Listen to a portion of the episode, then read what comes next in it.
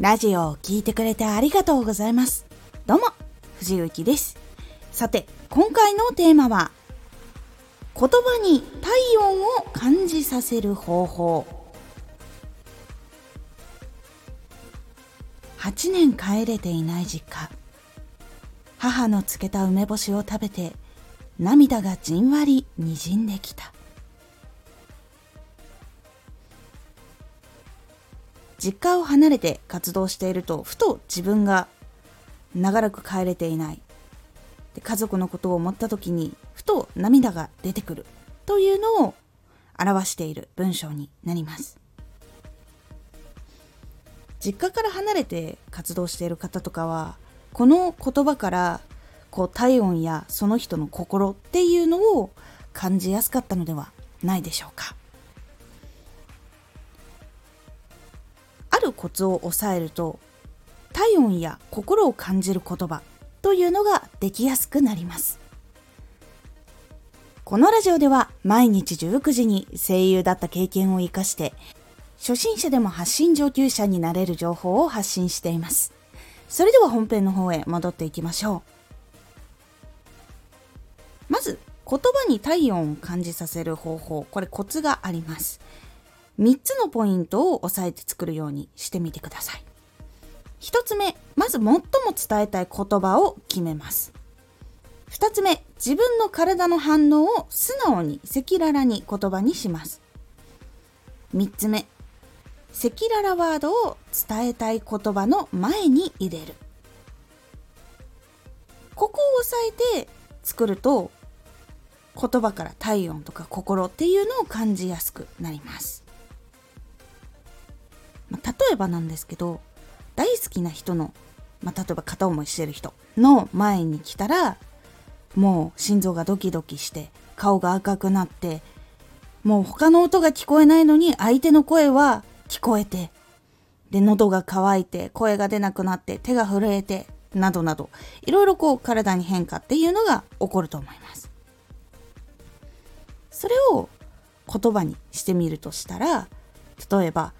ドキドキがうるさくて他の音が聞こえないのに好きなあなたの声だけ聞こえる。とかあとは話しかけたいのに喉が渇いて声が出なくていつも何も伝えられない。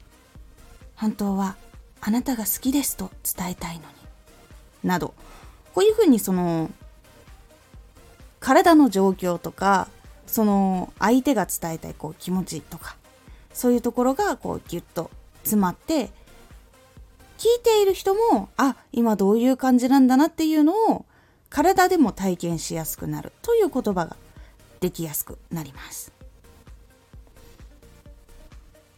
なので、まあ、例えばさっきの片思いの人とかだったらこう好きですと伝えたいとか相手の声だけが聞こえるとかそこを最も伝えたい言葉って決めてその前にドキドキで他の音が聞こえない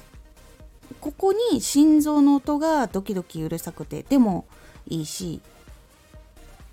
もう一つの文章の方だったら喉が渇いて声が出ないとか。ここが体の反応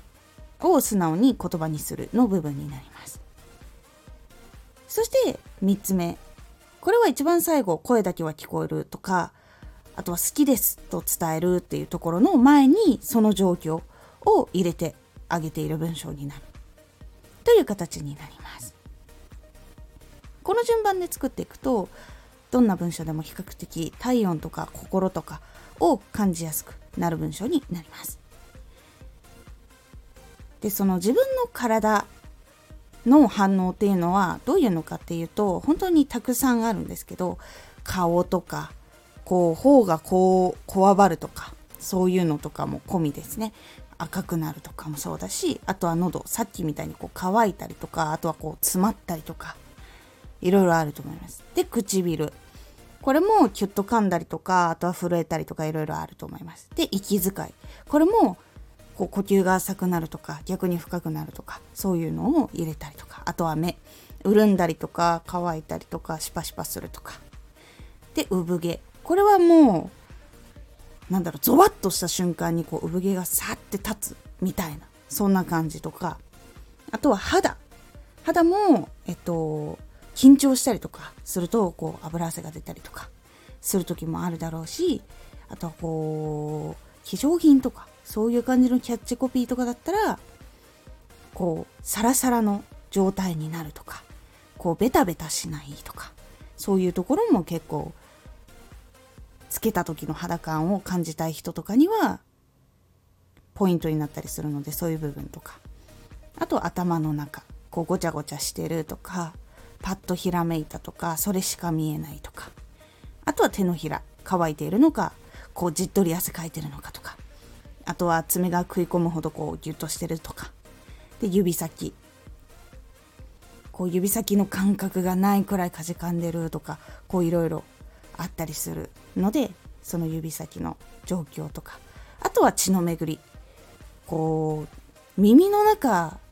ですごいドクドクいっているとかそういうのもこう血の巡り。速くなってたりとか熱くなってたりとかこうすごい強い行動だったりとか。っていう風にこう体の反応っていうのはすごいたくさんいろんなところがあるのでそこをこう書き出してこう伝えたいことに合う体の反応っていうのを選び取るようにすると赤裸々ワード